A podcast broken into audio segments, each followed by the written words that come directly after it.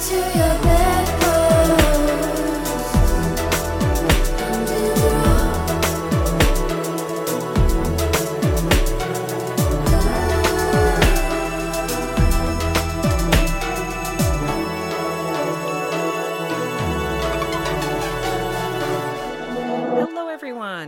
Welcome to the Bedpost Podcast. I, of course, am your host, Erin Pym, and what I like to do here on the pod is bring into the studio fun and sexy guests talking about sex and sexuality. And this week, I have yet another person that I got from the Twitter sphere because uh, you know what? Sometimes I get behind on posting the podcasts. and sometimes I'm just like, who's out there that would like to be on here? Who has something to say about kink, about sex, about sexuality, about polyamory, all of the things? And you know what? Sometimes when I fish like that, I get some. when I bait like that, I get big fish. I don't know. But Anyway, I got lots of lovely responses. So, this is another lovely person that responded to my Twitter feed. We're Twitter friends. Today is going to be our first in person conversation. So, I'm really excited not only to let you know who this person is, but also for me to find out who this person is. so right now you are going to in real time witness us going from being twitter friends to being real friends but super excited. This person is a rigger, an educator, a sensual sadist, and a professional Dom. Please welcome to the mic, Lotus Ropewolf. Hello. Hi. Hi. Hi, Lady Pym. Thank you so much for having me um, on here, your Twitter friend, soon to be real life friend. Yes, thank you. Maybe we can be both Twitter and real life friends. We'll see. We'll see how it goes. Yes. No pressure. I find it to be it's more common now to reach out uh, to people via social media because of uh, state of social distancing. Um, we're more inclined to reach out to people we who we could have previously never met before. Yeah. For me, I feel like this isn't really something maybe I would have done a year ago. Like the odd time on my Instagram, I've kind of done that in the past, but it's just I have a really small following on my Instagram. Like it's not my Dom persona. So it's like a small following. It's mostly people I know, so it felt safer.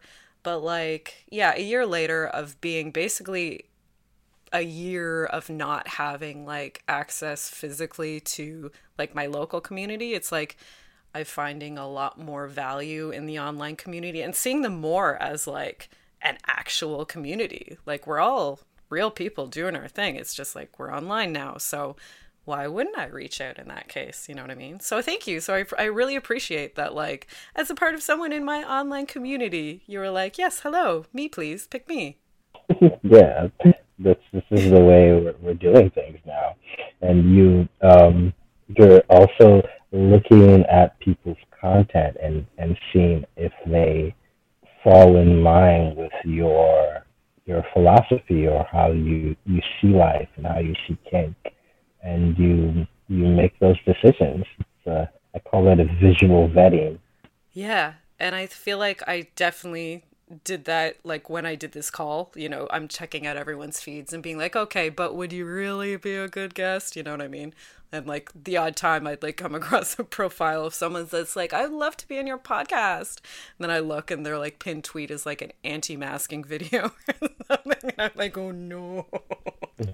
No, no, COVID is, is real and people have lost family members and we're not going to take this thing lightly. So Totally. Yeah. Let's, let's be serious. Let's be intentional about these things, and that's something that I try to embody and and share with people in my community. Yeah, totally. Like on my feed, I'm like I want people to know that you're coming into like a safe space with me, you know, both like physical safety and like emotional safety. I want people to know that my pra- like the kinky core values of mine are like that I want to guide you and help you and um, also have fun. Like I have my my shit posting that I put out there to, just so people know that like if you're getting in a session with me, it's also going to be fun. I laugh a lot, I smile a lot. I have a very playful style of domination, you know what I mean? So if people go to my feed, I feel like they're going to get a pretty good idea of of who I am as a dominant. Do you feel like your feed reflects like your dom persona pretty well? Yes, it does. I if you look at my feed and the content that I create, it's primarily black women experiencing kink, specifically rope bondage and impact play in a sensual way, in um, ways that differ from what mainstream media uh, projects, and also in ways that engender intimacy and communication. It's really those are the foundations of, of kink consent, trust, intimacy, and just making sure that newbie kinksters are introduced to that, and also that people who've been at it for a while are thinking about how they play and being intentional. Yeah and I love that. And like just like you said, like how I like visually screened you was like looking through your feed and I'm like, "Oh no, this is like this is the real deal." And this is also like I find I saw a lot of similarities like maybe in our you know our style or again our like kinky core values. I was like, "Okay, there's like a wellness approach. You know, safety's at the forefront for sure." there's a lot of great representation here of like kink that is not usually being represented, you know, in media, like in movies or TV shows or wherever people hear about kink for the first time. This is like, it feels really authentic. It's not performative.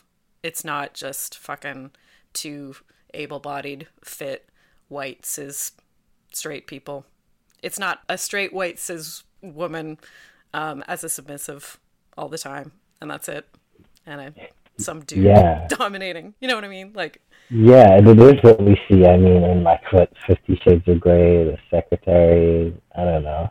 Uh, anything that I think a lot of people's kinky awakenings um, that usually mention those things, and it's just like, ah, uh, actually, those are poor examples, and also yeah. Terrible examples of communication and consent. But hey, you know yeah, but hey, if that was the vessel for people to then get into kink and then actually look for like good resources and do some research and like if that was the jumping off for people to actually then explore it in a healthful way, then amazing. You know what I mean? Then I then I love 50 Shades if that's what people are doing.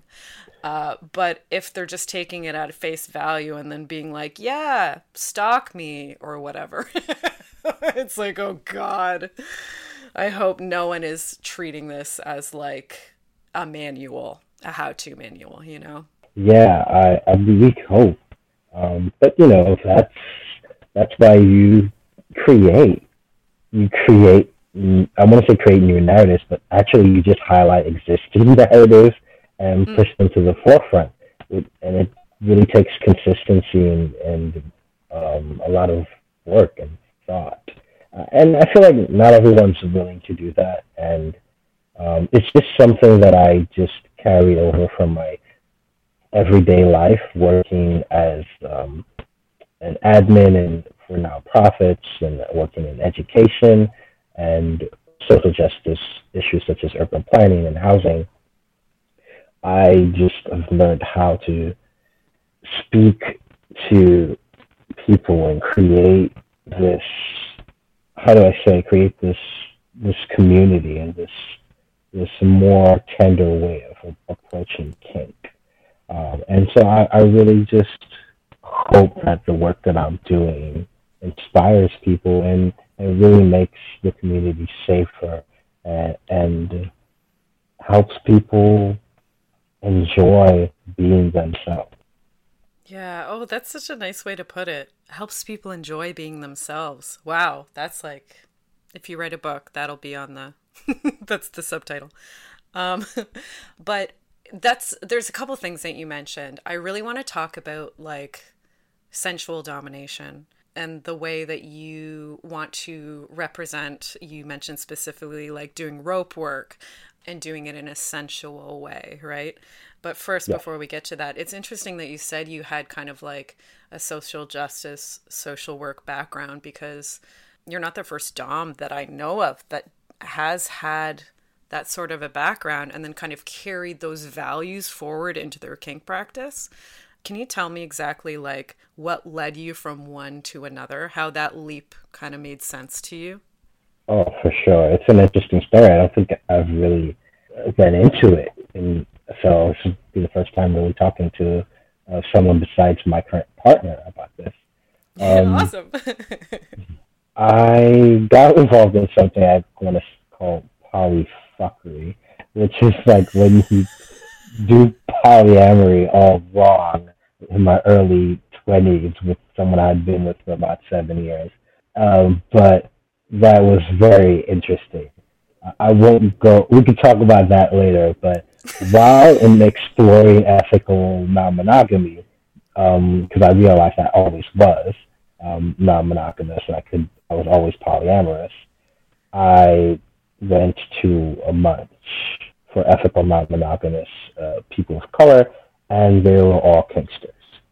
Nice. And when I started exploring ethical non monogamy, I started to see my own kinks emerging. Um, some of the things that I love, like impact play and, and bondage, and I started making these connections, and I was able to step into myself, and like this was a really tough time for me.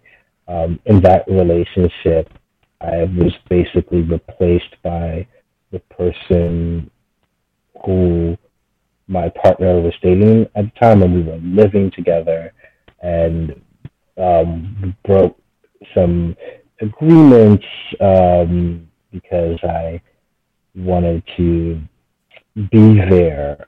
We agreed on me staying at the place for a certain amount of time, and then I ended up having to to leave before then.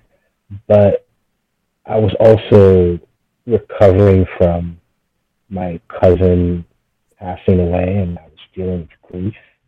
And it was I was working a very demanding job and dealing with mental health issues that I've had my entire life and really taking them seriously. And I felt like I had no support. And in my journey, in my healing, and overcoming so many things, I really saw the importance of processing your emotions and your thoughts and through like physical means and like having quiet space that that that happens in kink and I saw a need for more organization in the community and more conversation. And I saw so much um, intellectual and emotional resources in this space. I decided that I wanted to create a role for myself and, and, mm-hmm. and create space for myself and for others who I'll inspire. That's amazing. I mean, I imagine that a lot of people that do approach kink in this way, it's because of their own journeys with like things you mentioned, like struggles with mental health, through also just having a lot of different resources surrounding their own mental health. Like if you've been doing therapy for a long time, I feel like those are so many skills that you are gaining, like as far as um, how to be supportive with someone that's going through, you know, their own personal journey. And I feel like same with like on my end, um, it was kind of like both my headmistress, her like core kink values like were also she came from a social work background too and then she's like uh, has uh, like another she has a couple different practices happening right now that are kind of in the wellness sphere as well.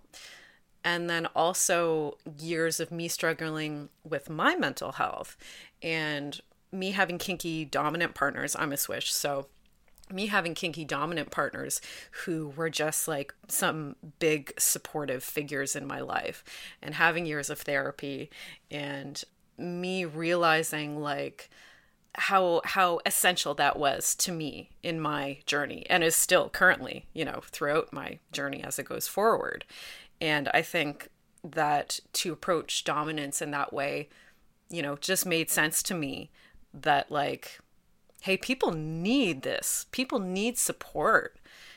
And I think, especially during um, like COVID, a lot of people are just alone, you know, and like, and a lot of people are struggling, right? Yeah. So I think just all of those things coming together, I'm like, oh, this for sure is my focus. Like, I'm a wellness dom. Man, there's a need. There's a big need for it, I think. It really is. And Actually, I was before um before COVID. I was more hands-on. I was actually curating spaces and workshops and events, and had to pivot with the help of my partner, who is uh, my, uh, my life partner, my nesting partner, um, who's also is a sex worker, who and copywriter who just really helped me pivot from solely in-person services to creating virtual spaces and virtual resources and a virtual product, so to speak. I also do virtual domination sessions where I give audio um, affirmations or, or discipline. Yeah, I love having a round practice um, where you kind of come at it from a lot of different ways too, because it's like, well, not only is it just wise to like diversify your outcome, your income, but you know, I, I love the fact that you're also, if you're like, I'm an educator, but I also do domination sessions, um, like creating content that's both educational and sexy and insightful and inspiring and all of this stuff. And then from doing like workshops to doing sessions to doing mentorship and all of that. So I I really identified with that too. I was like, "Ooh, I love that you're coming at it from all these ways because kink is this layered." Yeah, it really is. And it's also been unlocking things in me personally and helping me get back to writing uh, writing poetry and essays and I started chronicling in, in detail um, my journey and um, and using my thoughts to talk about popular media and writing essays that are fun and, and informative. And I, I created a Patreon for that, and that's um, something I'm really excited about because I felt creatively stifled for so long. And kink has given me a new avenue to to be creative. Eh, be creative again, yeah. I love that. I also view kink very much as creatively satisfying. Like I love being able to. I have like a performance background, basically, um, and a writing background. So I'm very much a creative person, and the fact that I can be creative, like not only doing in all in all little ways, like I do the same as you. I have like a Patreon where I do erotic fiction and stuff like that. I do. I also write. You know, I'm a writer, so yeah, I write essays or I'll write classes that I'm going to teach or whatever but also just in session for me because I have a performance background. It's like, oh my god, give me all the role plays. It's so fun for me, and it's such an outlet for me. Like, uh, it's so creative. I really truly believe kink is. What's Like- your favorite role to play? Like, Oh my god, I will literally do anything. Um I love Oh, tell medfet me, tell me. roleplay. I love like I love all the archetypes, of course. Like I love teacher student. I love like uh, caregiver little. I love anything medfet doctor patient.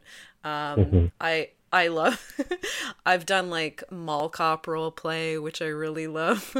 I love um, role plays that are switched, like where I'll play the student and then dominate from the student, dominate the teacher from the student's perspective, like ones that kind of flip the power dynamics around. I have one client, actually a virtual client that loves SPH. So we think of all, and he loves role play too. So every session we think of a new way to do a SPH role play. So like for instance, the one that we just did recently was like I um had a I decided to go to therapy, you know, because I was kind of find, finding our sex life like you know, a little unsatisfying. So I decided to go to therapy. And what the the therapist was this like big beautiful man um and you know, he basically uh told me about like cucking and all of this new stuff that this therapist has told me. So I bring it home to my boyfriend and I'm explaining it all to him. Um, you know, and I'm like basically pitching like, "Oh, well, maybe we can do this cuckolding thing that I've just learned about." Like so just stupid things, like stupid stuff like that. But it's so fun. Like I love having fun. Like that's if you're booking me, Yeah. we're having fun. So, you know, give me stupid creative role plays to do. I'll eat it up. What are some of your favorite role plays? I um typically don't do much role play. I come in as a rigger Mm-hmm. and do my thing. but I have a lot of fantasies that I excited to share. I think I'm just gonna. I feel like I'm getting nervous. Not you know when you start thinking about kinks and and scenes and you get that flustered feeling. That's what I'm having Yeah. right now. Yeah, you're feeling hot, you're feeling warm. And it's so interesting that I haven't had that in a while. It's like, ooh, that question.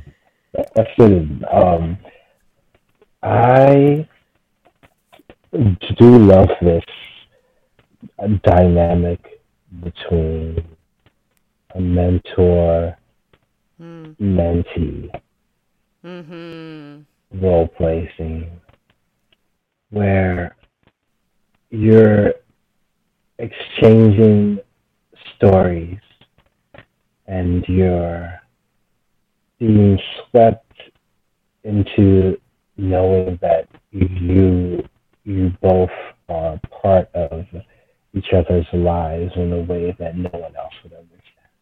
Like a, a for like a forbidden romance. I think those role plays are always the best because then you're you're you're you're getting this this sweetness. It's true. I mean, a lot of the like role play archetypes are based in like taboo relationships, right? They're like yeah, between like that the, with the power dynamics, right? It's like should this should the teacher be sleeping with the student? No, of course Right. they shouldn't be Like, in real no. life. You know what I mean? And that's why it's kind of exciting to play with. You know what I mean? Like, should the mentor be sleeping with the mentee? No, they shouldn't be. But mm. it's like a really fun fantasy to to kind of play with. You know. Yeah. I love a reluctant a reluctant romance. Like, you know, throw just a little bit of like con non con in there. Just make it a little reluctant. Like they have to be convinced, you know. I love that shit. Have you ever seen um the Chilling Adventures of Sabrina? Yes. Yeah, so um Lupercalia. Now that's a good fucking role play. Like a primal ass scene. Because I'm also into that shit. I'm also like primal. Um, so I do. I want to be sometimes the wolf, the beast. Um, Yeah, that's it's in your like name. It's in your namesake. Yeah. in my namesake. I do want to be that that wolf that that comes and and binds and ties and immobilizes you with that presence. That's that's really the essence of Lotus Ropewolf.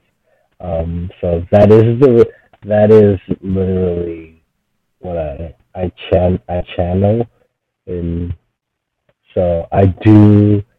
I would love to do more more interesting scenes, like uh, something with uh, a little wolfie. A little wolfie, yeah. I did a scene um, as a handler, like where where I was the top. I did a scene where I was attempting to domesticate like a wolf, you know what I mean, to like a house mm-hmm. pet. That was a really because yeah. that like hit the hit those primal, the primal thing. It hit the reluctant thing. It hit like all this ultra this like cool kind of nurturing vibe, mm-hmm. um. As well. Yeah. It was like a really really interesting scene. Yeah, hot. I also like something I do. Um, something I kind of am falling into more and more often because I do it when I feel comfortable is topping or doming from little space. That's something I kind of mm. fall into. What does that look like for you? It's kind of, I think to me in my head, it's related to bimbo as well. Like it's a lot of like, oopsie, uh oh, I don't know, like what's happening, uh uh, like it's like that. So like I've either you know misplaced something and they're stuck like that, um, you know, like misplaced the keys or like, oh no, I don't know how to turn it off or like also just like not understanding their reactions too. Like, why are you so afraid? Why are you so tense? Like, is it because of this or is it because of this? Or, oh, it must be this. And like just fucking with them basically. Like, I don't know if you, how old you are, but like, you know, like Elvira, is that her name? Elmyra in, um, Elmyra in Animaniacs. yeah, yeah Animaniacs. Yeah so it's funny. I actually did a scene recently with um with two other people that are in my bubble where I topped the one person. It was a co-top situation. So I topped mm-hmm. this other person that I hadn't topped from Little Space before. So actually I'm really interested in having a conversation with her now to to um, see how she like received it because I was very just like bratty baby top with her. And I'm like, I'm going to see her this weekend. So I'm going to ask her, like, how did that really feel for you? You know what I mean? To have like a little, a little top. Because it felt um, great for me. so bratty, Dom. it was so fun for me. Oh yeah, yeah, it's good to get that feedback, right? And totally. that's that's important. I think um, that's something that's not usually discussed. We have to talk about DOMs getting feedback, right? Mm-hmm, mm-hmm. We don't hear about that in the community. But we need to make sure that DOMs are getting feedback and are taking feedback seriously and that we're, you know, just the idea that like doms dominants don't know everything. They're not flawless beings. Like they're right. on a learning journey too. Every scene you do you should be learning. So like these kind of analysis conversations after you know do your immediate aftercare but part of the like long-term aftercare in my opinion is like breaking down the scene a bit. You know was my read good here? I felt like you were really struggling here but that i could push you a bit further. How is my read on that? You know like shit like that. Not only will it inform you how to better dominate this person or people that you know maybe have similar kinks as that person but it'll just help you as a dom going forward just in general to know whether you're doing it like like when you look at like yours and my kink values like whether we're truly doing it ethically um consensual safely like stuff like that. But also just like you know the other kind of fun fantasy stuff. Like did i get that fantasy right? Like you explained it to me beforehand. Did i hit it or or not? You know yeah. And what kind of what do I need to do in the future to kind of understand this kink in the way that you're like what questions do I need to ask maybe um, that would have been better? Yes. I I try to always know like what do you like to be called? Mm-hmm, mm-hmm. Um, and and use that anchor um, throughout the scene, so that I, I can at least try to channel the the information that I've been given. Yeah, especially if you don't know the person very well. Like if you're doing a session with a client you haven't session with before, yeah, it's like, what do you like to be called? On top of that, I usually ask, like, are there just things you like to hear, like phrases you like to hear? Because for me as a bottom, like phrases and speech and dirty talk are like really important to me.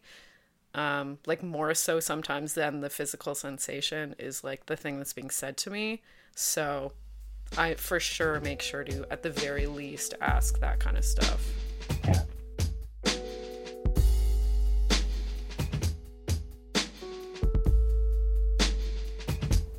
Let's take a moment to talk about our lovely sponsors, shall we? First of all, Oasis Aqua Lounge is a water themed sex club located right here in Toronto at 231 Mutual Street. Oasis is inclusive of all genders and orientations and is shame free when it comes to pleasure and play. Check them out at their website, oasisaqualounge.com. Unicorn Collaborators is the local leather business of two queer unicorns. They specialize in luxurious and colorful harnesses for all body types, and even craft non conventional ones for your thigh, fist, or foot.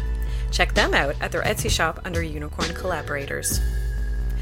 Lovecrafters Toys is a non gendered fantasy sex toy line that makes weird and wonderful dildos in the shape of tentacles, unicorn horns, mermaid tails, and more. Their high quality silicone is hand poured right here in Toronto.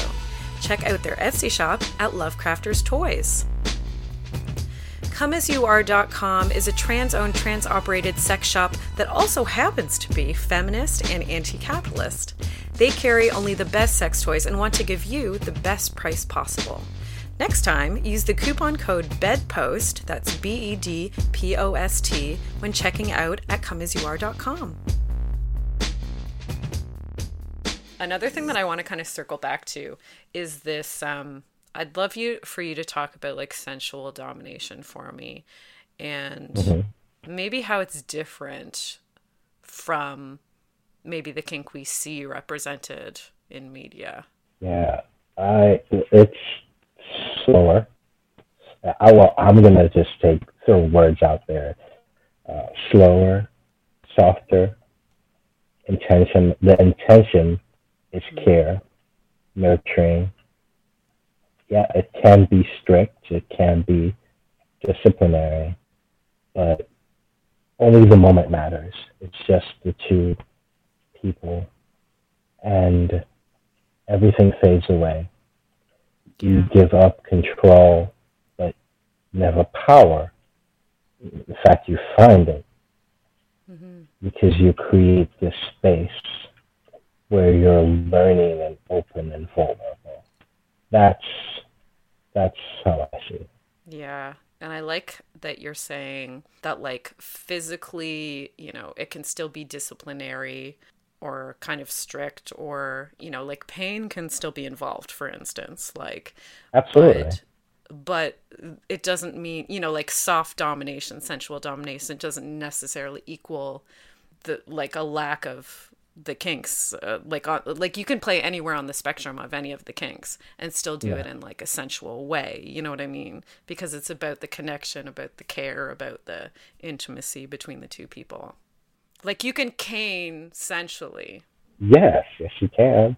Yeah and i think like we have to um view like these scenes and this domination in this sensual way I feel it gives a more complete understanding of kink. Um, it's very different from what we see in the mainstream, and so it's really refreshing to see um, people interested in. Yeah, and like if you're you're seeing content where like you see the love, you know, it's a kink scene, it's maybe an impact scene or a rope scene or something like that, but you feel the love, like that's so unique and that's so underrepresented.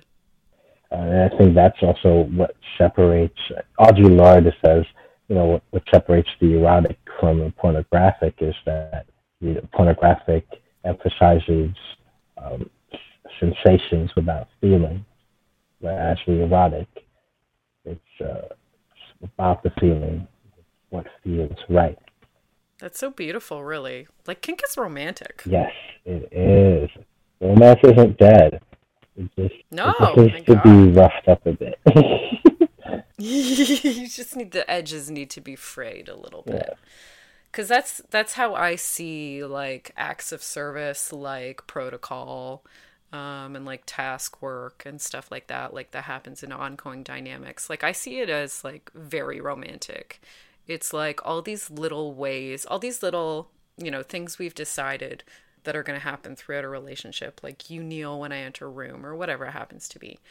I think they're all just little acts of love. Like they're acts of like reminding us about our dynamic and how important our dynamic is right. to each other. It shows intention. It's you know? a ritual. It's uh, yeah, shows intention and commitment. Yeah, and attention. You know, it's yes, attention as well. It sh- shows that I'm giving you my energy, my attention. You know. Yes. And that the fact that you're peppering them throughout the day you know, or your week or whatever it is. It's like a lot of folks don't get attention from their partners, you know, on a consistent basis. Or it's like, okay, maybe they'll go on a date and that's the one time where they're truly have each other's full undivided attention. You know what I mean? Like, I don't think just in life, in any of our relationships with family, with friends, with coworkers, with partners, like we very rarely really have the other person's undivided attention. So like to create all these like moments of protocol and ritual in like a long-term DS dynamic is like it's basically committing to do that on a regular basis, which is like so important. Mm-hmm. It's uh, it's uh, it's like courtship. Um, yeah, extended. yes, extended. So like there is no no honeymoon. It's always it's always important. It's always yeah ongoing courtship. Ongoing I, I like that. Yes, I like that. Yes, like that. Write it down. Write it down. yeah, somebody can record. Get a pen. it's true though. Like kink can be emotional like vulnerable and like and i mean you know you got to say that like if you don't practice it this way the way you practice is still valid you know what i mean whoever's listening this out there if they don't go this deep with their kink that's fine you do you but it has the potential you know to be as we said before like life changing yeah which is one of the words i think you were saying when you were describing um, that essay is that creating moments of intimacy can be life changing. Yes. I truly believe that. Like, even if you do play with kinks on a surface level and you're not like maybe intentionally doing all of this kind of work, emotional work, I think it still affects you in ways you don't even know. Yeah, I mean, also hormones, right? Like, mm-hmm. you can mess with the pain receptors and releasing all types of different feel good. he will be changed. Endorphins. yeah. Adrenaline. All that stuff is actually physically changing you. Yes. They're chemical reactions having in your body. Yeah, which is why we really should be talking about safety a lot and aftercare and and have these conversations and, and let people see what goes into this like these things beyond just like caning and, and smacking. it's interesting though. Um, despite having like you know representation representation in media that is like kind of the more cold, strict, stern kind of end of the spectrum, which can be lovely and actually can be quite romantic as well. But like it's amazing that like that is most of what people who are not actually kinksters know about kink. They're like they picture, you know, the dominatrix just absolutely destroying, you know, a male sub or whatever. But I was surprised like starting a professional practice despite that's the representation, really, how most people like know there's got to be a softer side to this. Like like people asking for sensual domination but not even knowing if that was okay. You know what I mean? Like I don't really like pain. Is that okay? And I'm like, "What? Of course it's okay. You don't have to like that's not there's that's one very small aspect of it. So it's just interesting to me that like that's what's generally represented, but I don't I truly don't think that that's what most people that's the style that they want. I, I believe so too, and they also we should strive to show more of the letters in popular culture, more bondage, discipline, sadism, masochism, submission. We want to show all the individual components, I think, because there are mm-hmm. so many kinks that people have that they don't know. When I really got to see rope, I was like, oh, yes, this is this is the thing for me. Okay, tell me what you like about rope. Once again, it's in your namesake, mm-hmm. so I'm imagining it's one of your main gigs, one of your main bags. Yes. What do you love about rope? Um, I love that it feels amazing that you can pretty much shape it to your will and that it's cheap, it's easily accessible, and mm-hmm. you can do so many different things with it. It's versatile. How did you learn how to do rope? I learned from books, videos, and going to rope share.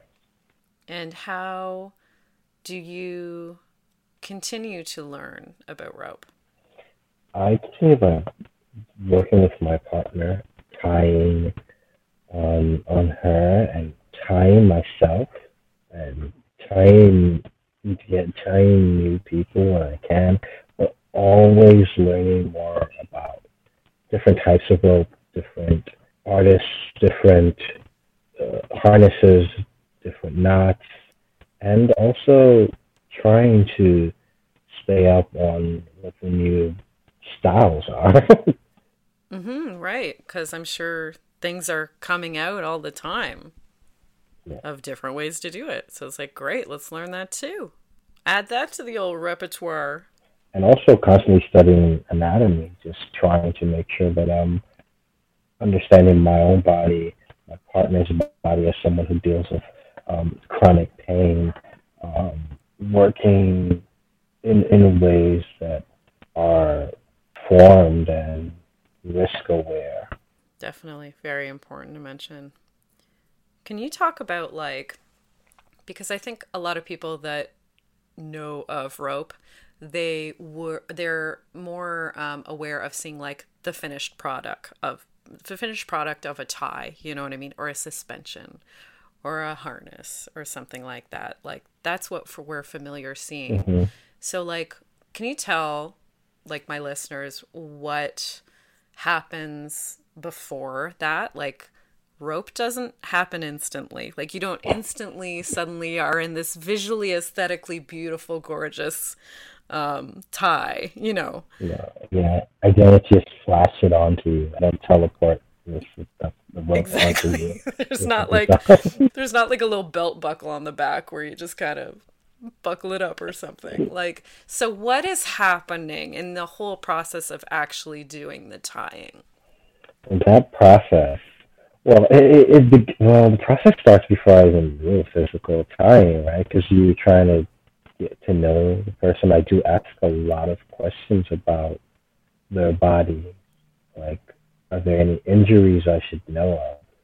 Uh, what type of tie they want? Like, that's important to the tie because then the the top the rigger is then having to make decisions based on the bottom skill level and comfort level and their skill level and comfort level and the materials that they have.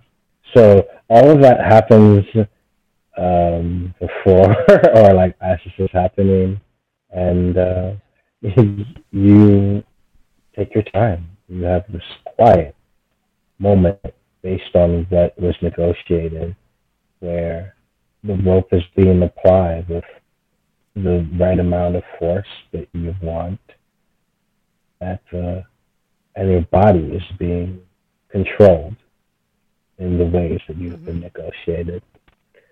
So scenes can take place on the feet or on the floor. I really like the floor because it gives a moment to hold the rope bottom in your arms and mm-hmm.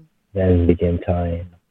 And I also like standing because you can start from a hug and establish eye contact. And mm-hmm. some harnesses take a lot longer because you're going to be moving and turning around. You're dealing with the friction and you're dealing with a, a human body, not a parcel. And you're you're trying to make sure that the rope doesn't pinch any areas of skin. So you're making sure that your hands are I'm speaking from the top's perspective, that your hands um, will take the brunt of the rope burn if you feel like you need to move your rope quickly. Um, otherwise, you're moving your rope slowly, getting the right amount of tension, noticing the rope bottom's face. Are they in in agreeable agony? Are they in in in hmm, some agreeable agony, which is somewhere I get my rope from, which is such a beautiful name. But like, yes, are they enjoying this pleasure? Um, are they uncomfortable? Do you need to check in? Like these things are happening. It's a conversation. It's it's like jazz happening in the moment, just between two people. And the rope is an instrument, but the the, the rope bottom is the subject of the scene and the rope top is using this muse uh, to create something that, that didn't exist before. And the rope is just an instrument. And what's happening for the person getting tied during this process? Oh, I've I can also speak from that perspective because I've also been tied and I experienced rope space. Uh, you're feeling the rope get tighter on you slowly. It's like a, a hug in different places. It's as if the rope top is touching you with a thousand arms, you know, and applying pressure on specific places. And you start to retreat into yourself. And the only thing that matters is you and that person and that space in that moment. Once again, very romantic. Yeah, it's romance. It's, it's intimacy. And I love how um, I love how you described it like a thousand arms, like a thousand, a tiny, a thousand tiny arms hugging you. That's amazing. Yeah, it's it's, it's a great feeling. I, I do recommend people trying it out themselves. Yeah, I imagine the experience would be different now that you have to do it virtually.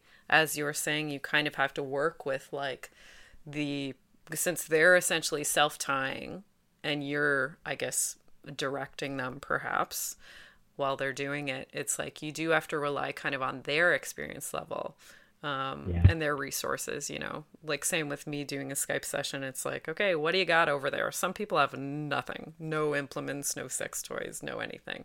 It's like, okay, we're just using our hands today, I guess. Like, it's mm-hmm. all based on what they've got on their side of the screen, you know. So, like, I'm, I'm shit with rope. So, I'm mm-hmm. legitimately asking. Um, I'm like, that's one of my things that I just do not have on my tool belt. Um, but if you're doing like an online domination session, a one-on-one session with somebody and you're instructing them to self-tie, they're they need to have some basic rope skills. Yes, I'm they, gonna assume. They do. And and safety shears. Yes, and some shears right right next to them. I've had I've heard some oof, I had a friend recently who actually is quite an experienced rope top and she um was doing a self suspension and uh, something went wrong and oh boy she could not reach the shears uh, and then eventually got out of it but was was it was looking pretty risky She she realized looking back that she actually oh didn't listen to a lot of warning bells. Like she was kind of tired that day was one of them. She felt rushed was another part of it. She's like mm-hmm. I I bulldozed through a lot of my warning bells that day and that's mm. that was the result. The rope is dangerous even for an experienced top, you know. It is. It, it, it is, yeah. and that's something that you have to be uh, risk aware. Totally. Risk aware consensual kink. Mm-hmm. Yeah. Rack it up. what other types of kinks do you usually do in your like one-on-one virtual sessions or consultations even? What kind of mm. kinks do you generally instruct people to do? Well, for my virtual sessions, it's it's really I do mostly the audios. People really wanted those where I curate a fantasy. Uh, so I curate time, possibly with suspension, um, or partial suspension with impact play.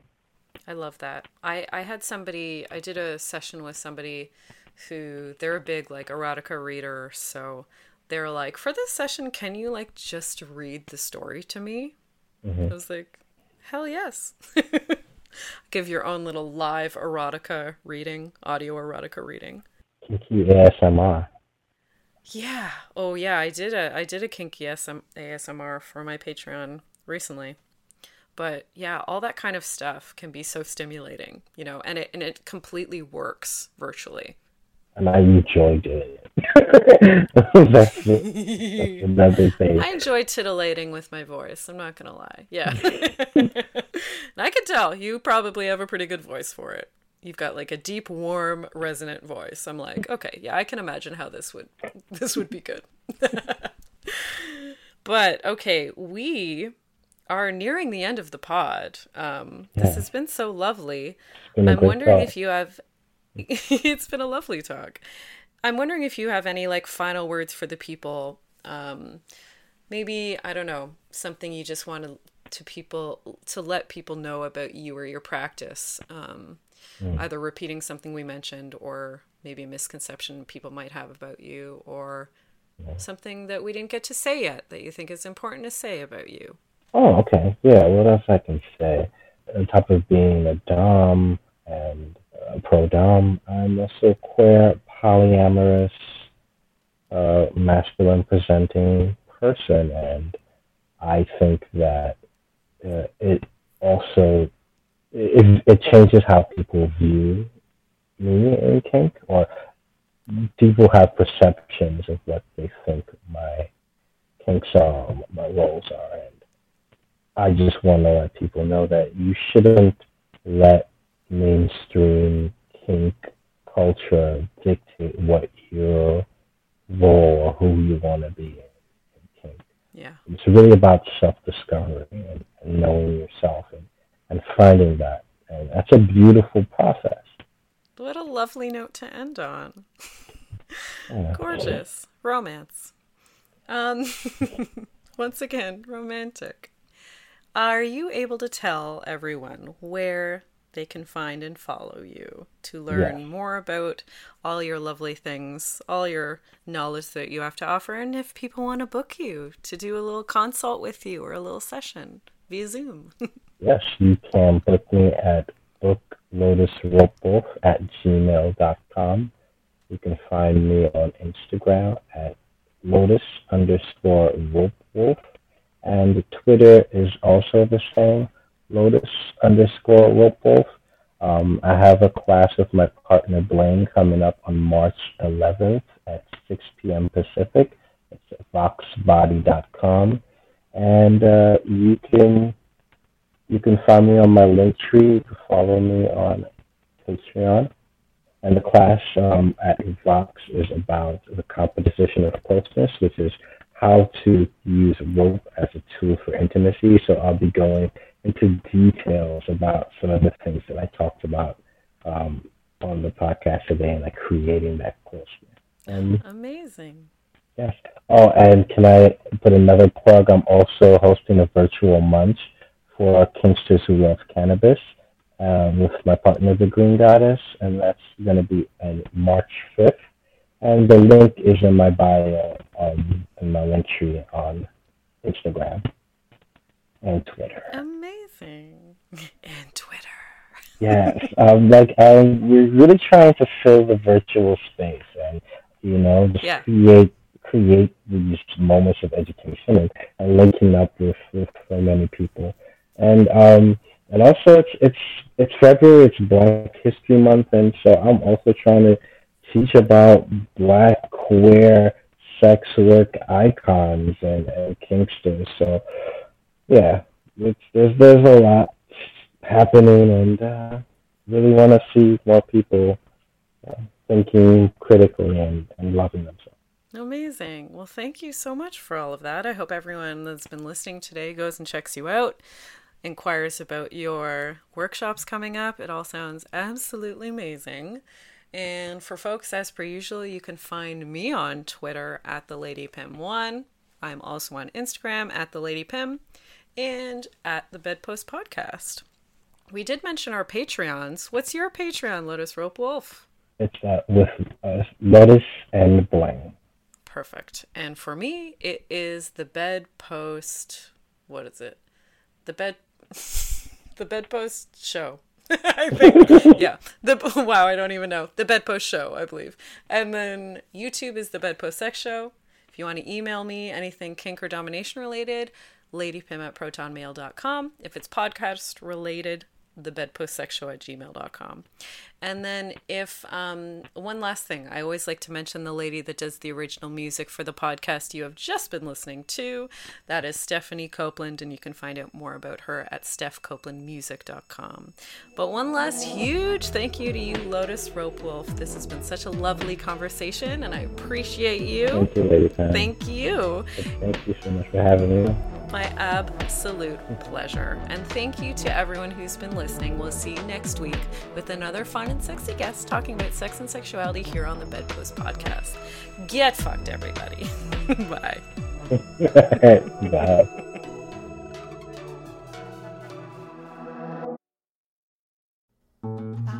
This podcast has been brought to you by the Sonar Network.